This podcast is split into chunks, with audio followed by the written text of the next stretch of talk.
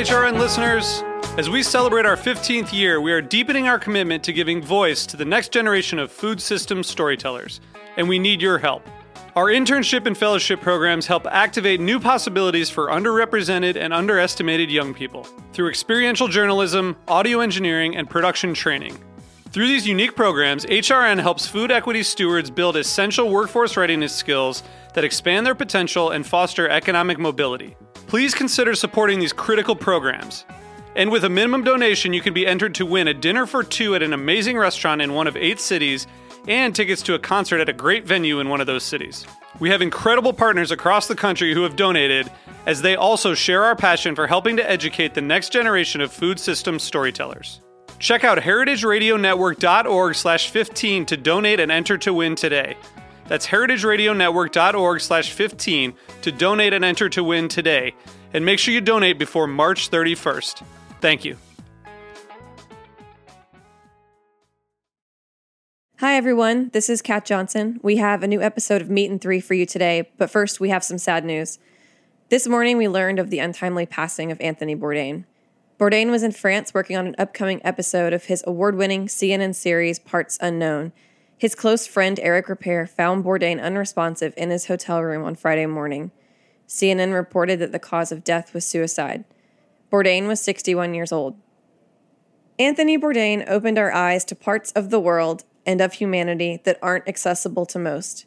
He started with his book, Kitchen Confidential Adventures in the Culinary Underbelly, which offered readers a behind the scenes look at professional kitchens. From there, he teamed up with Lydia Tenaglia and Chris Collins of 0.0 to film a cook's tour for Food Network. In 2005, he began hosting No Reservations on the Travel Channel, and in 2013, moved to CNN to host Parts Unknown. He traveled to nearly 100 countries and filmed over 280 episodes. His distinctive style of storytelling put a respectful spotlight on local cuisines and customs and always included thoughtful and poetic narration. Anthony Bourdain paved the way for many of us who write and talk about food for a living. For me, I truly don't think I would be here working in food radio without the world that he helped create. My first job was as a post production assistant at 0.0, and it introduced me to this world of chefs and writers and cinematographers and meat purveyors and graphic designers and wild game hunters and hundreds of other people who seem to have nothing in common other than that one thing that ties us all together food.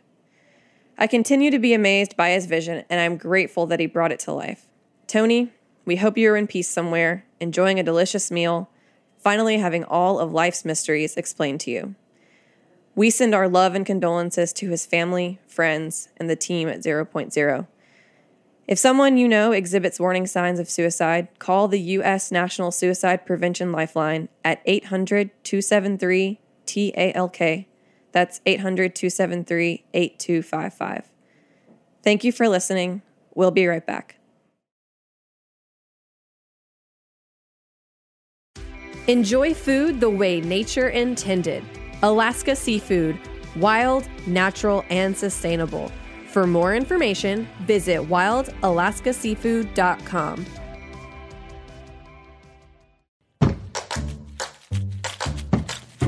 Welcome to Meat and Three, Heritage Radio Network's weekly food news roundup. I'm your host and HRN's communications director, Kat Johnson. On June 2nd, the World Health Organization and UNICEF released a report that 2.1 billion people, that's 3 in 10 people worldwide, do not have access to safe drinking water at home. Alas, that alarming statistic did not really surprise us, given recent headlines about the situation in Flint, Michigan, and The Verge's investigation into Coca Cola's efforts to become a truly water sustainable business. Spoiler alert, it's not really working, and you can read more about that on TheVerge.com. At HRN, our most vocal advocate for clean H2O is Katy Keiffer, host of What Doesn't Kill You. Lately, she's been jumping into the topic of water contamination in the heartland. Take a listen to Katy's conversation with journalist Elizabeth Royte about the worsening tap water crisis in Pretty Prairie, Kansas. Their water is heavily polluted with nitrates, which are coming from agricultural chemical applications on fields and running off into their water table. What, what are the health impacts of drinking nitrate laced water? The EPA has set a standard of 10 milligrams per liter in the water. Mm-hmm. And um, there's plenty of evidence that drinking water um, at levels higher than 10 parts per million will hurt infants or uh, or fetuses, and it's um, closely associated with the blue baby syndrome. Yeah. It inhibits um, blood cells' ability to move oxygen to the brain. Babies turn blue. You rush them to the doctor. Um, not so many babies die of it, and it's really rarely diagnosed these days because most public water systems do a great job of keeping the, the nitrates lower than 10 but it's a little bit uncertain what the effects on adults are of high nitrate water.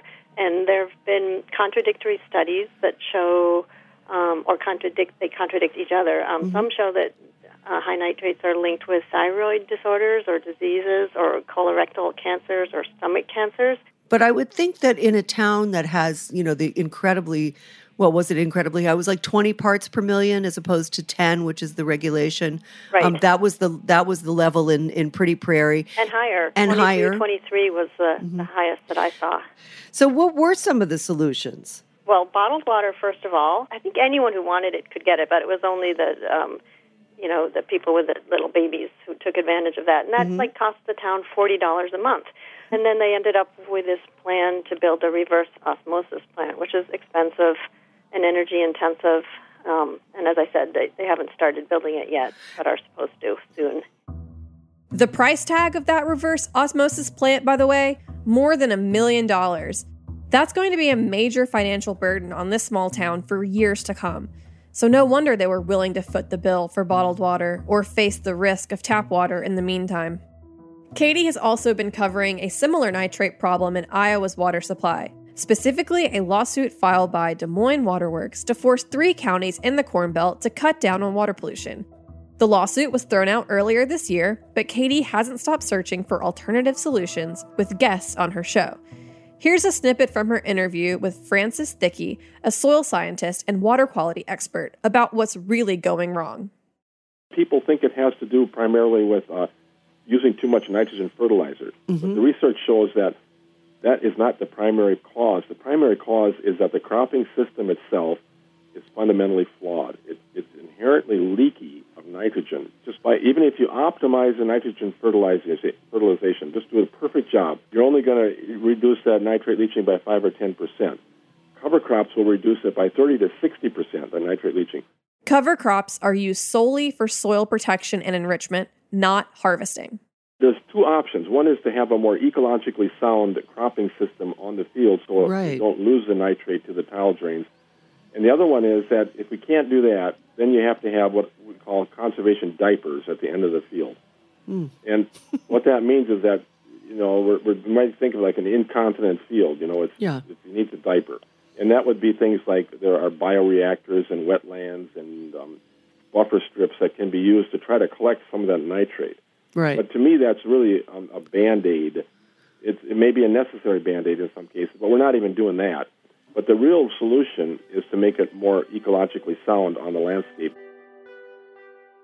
You can hear more about Pretty Prairie's story on episode 259 of What Doesn't Kill You, or check out Elizabeth Royte's article on the subject in the May issue of Harper's Magazine.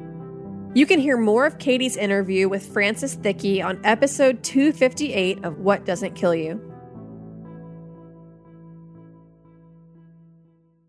According to that World Health Organization UNICEF report, rural areas are more affected by water pollution, but that doesn't mean urban areas are immune to their own water woes. Hannah Fordin spoke to a reporter who just broke the story that hundreds of New York City's water tanks could be contaminated. My name is Frank Runyeon, and I'm a senior reporter for City and State. Last week, Frank published a disturbing expose about the conditions of New York City's water tanks. I spent a long time digging into uh, some city data. They started collecting water tank inspection reports for the first time in 2015. Really, the first uh, recorded information about what is uh, inside and sort of the condition of the city's drinking water tanks. Wooden water towers perched atop tall buildings are an iconic element of the New York skyline. But after reading Frank's piece, New Yorkers felt a little queasy learning that the water they've been drinking is potentially contaminated with a sludgy cocktail of animal, insectoid, and bacterial matter. When you're climbing up these uh, wooden tanks, uh, the first thing that strikes you is these are very, very high off of the top of the buildings, and um, you know uh, if you um, if you slip, that's pretty much the end of it. It was um, sort of uh, dank and and musty, um, and uh, the air was sort of heavy and a bit cool, um, and uh, it, it smelled like dust and. Um, ah, wet wood, you know, um, and uh, there's very little light when you get inside, um, except for once you get inside, you can frequently see these little shafts of light uh, coming through um, where the wood is starting to rot away. It's very dark. You can't see what's going on. Some of the photographs that you see there are very bright because I was taking the photo with a flash. I had a headlamp on so that the so that the camera could focus. But then when the flash went, I, I wasn't really picking up what was everything that I was catching in the camera. So it was only later that I saw um, the photograph of the cockroach that was um, floating by, and an entomologist told me it was dead, um, missing some pieces as well. It did seem like there was things growing on the sides of the tank and the, the, the roof. I haven't been able to identify them, so I can't responsibly say what it was, but it looked it looked a bit like uh, fungus to me. Here lies the problem: um, how much we don't know about water tanks. Um, that really is sort of the central problem the city health department's best guess is that there's about 10,000 um, of these wooden uh, water tanks, mostly wooden water tanks. There are some steel.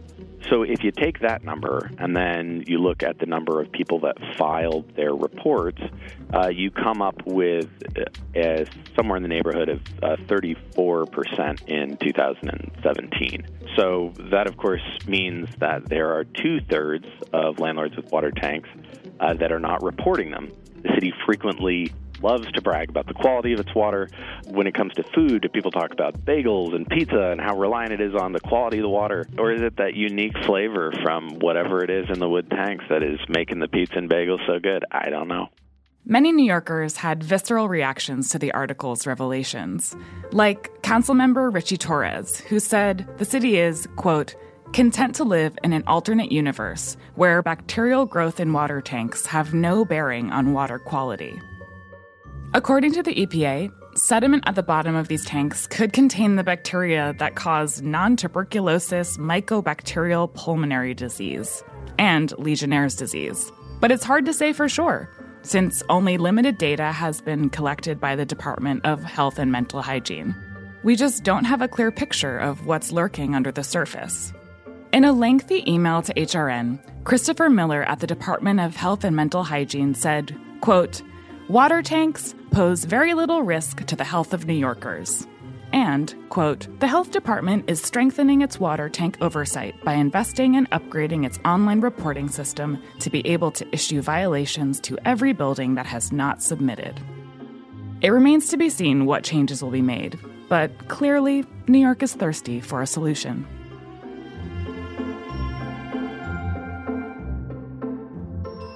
You can find Frank Runyeon's full article at cityandstateny.com, along with a map showing the inspection status of water towers across the city.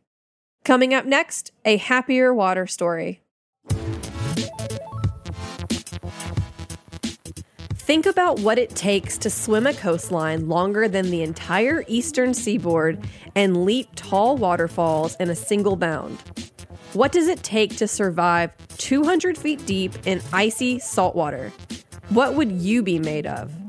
Wild Alaska seafood is made of tight muscle mass, long chain omega 3s, and incredible micronutrients.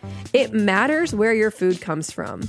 Experience the flavor of the fittest in every bite and enjoy food the way nature intended. Alaska Seafood wild, natural, and sustainable. Ask for Alaska on the menu, grocery store, or smart device. For more information, visit wildalaskaseafood.com.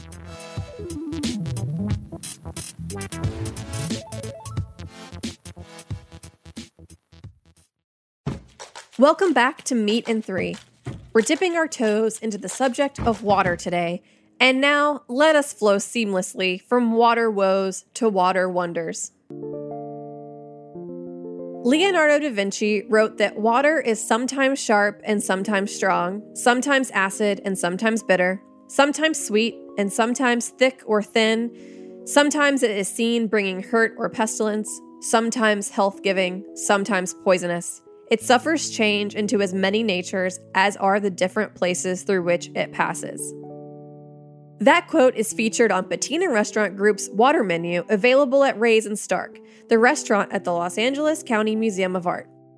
It's curated by its water sommelier, Martin Riese. He's originally from Germany, but is now based in LA and claims to be the only water sommelier in the US. You may have seen him teaching 2 Chainz and Diplo about high end water on YouTube. You know, I did the video with Diplo and 2 Chainz, and Oh, 2 Chainz yeah, is not remember really uh, my kind of music because I'm not really so into hip hop, but I love obviously EDM.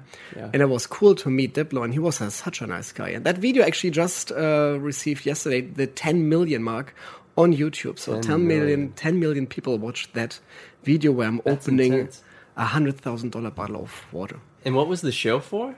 There was um, GQ's most expensive, Oh, really? Yes. Yeah, makes sense. and they had some really cool fun. That was a clip for Martin's very own podcast. Planet Water Podcast. which is dedicated to educating people about water and his role as a water sommelier. this is an interesting topic i think like why can water be expensive or why can water be mm-hmm. so in different price ranges like it's like how is this even possible and that is the whole point like the thing is like imagine when you drink purified water what is nothing else than actually municipal sourced water from from a city. Uh, so it's tap water guys. Nothing else uh, obviously it's very cheap to just open the tap filling filling the bottles with tap water or actually they're purifying it that means like they're filtering everything out of there. Then they back they're adding back some very small amount of minerals and then selling it for high price. So this is for me the most expensive water what you can find on this planet. This is purified water. And on the other hand they are like glaciers spring waters natural occurring mineral waters and all this kind of waters coming from mother nature and the beauty is that you can taste the difference in water. It took Martin two years to put together his water menu for Patina because not all of the varieties he was looking for were available in the US. If bar or restaurant owners want very specific waters, they have to do the legwork and sourcing themselves. But for some, the effort is well worth it. So I'm Dave Arnold. I'm the host of uh, Cooking Issues on the Heritage Radio Network. I have a new bar uh, that we're opening called Existing Conditions. We heard from Dave on episode three of Meat and Three. He had some gripes about red tape, and with good reason. He's eager to get the doors open. Dave and his partner, Don Lee, are putting a lot of thought into the water they'll be serving. They'll have standard carbonated water while also offering a sparkling water made in house with both nitrous oxide and CO2 bubbles. Using both gases creates livelier and sweeter bubbles, but it will have to be consumed quickly, and Dave explains why. If I were to mix nitrous oxide and carbon dioxide in a one to one ratio, which you never would because that's not good water, right? Then both both gases would dim down in in a, in the drink kind of equally, but uh, because they have relatively similar um, solubilities. But because there's so much more CO2 than there is nitrous in the water, what happens is the CO2 leaves relatively faster and the balance between the two gases gets thrown off. So the water ends up tasting sweeter and less carbonated because the sensation of carbonation is from the CO2. The liveliness of the bubbles is from the mix of the two.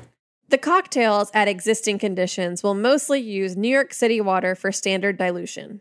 However, we're also using some extremely strong tasting water from Saratoga, New York. It is hardcore. I got interested in Saratoga because it's one of the few places where cool carbonated water comes out of the ground. Because of the unique hydrogeology, I guess is the word. I, just, I don't know whether I made that up or whether that's a real word. It is a real word. You have these springs, not real springs because they drilled, they've been drilled, but they, they're very close to each other with very different tastes. But the one that we're using in the bar is called Hathorn 3, and it's extremely salty, like a third the salt uh, that's in the ocean, but it's not the same minerals that are in the ocean. I even got a sneak peek at one of the drinks that will be made with this special water. called the Saratoga Paloma. It's tequila, Saratoga from, uh, water from Hathorn, clarified grapefruit juice, clarified lime juice, a little bit of sugar, regular water. You can try the Saratoga Paloma soon. Existing Conditions is set to open this summer. That's it for this week's show. Do you know any individual or business doing a good job of cleaning the world's water supply? We'd love to hear about them. Write us anytime at ideas at meetand3.nyc. That's all spelled out. Be sure to save some room on your plate for Meat and Three every Friday afternoon. You can subscribe wherever you get your podcasts. Special thanks this week to Dave Arnold and Katy Keiffer. Meat and Three is produced by Liza Ham, Margaret Kelly, Hannah Fordin, Katie Mosman Wadler, and me, Kat Johnson. Our audio engineer is David Tadashore. Our theme song was composed by Breakmaster Cylinder. Meat and Three is a production of Heritage Radio Network, the world's pioneer food radio station. Learn more at heritageradionetwork.org and follow us on Instagram and Twitter at heritage underscore radio. Tune in next week for a new episode of Meat and Three. We're celebrating Pride Month.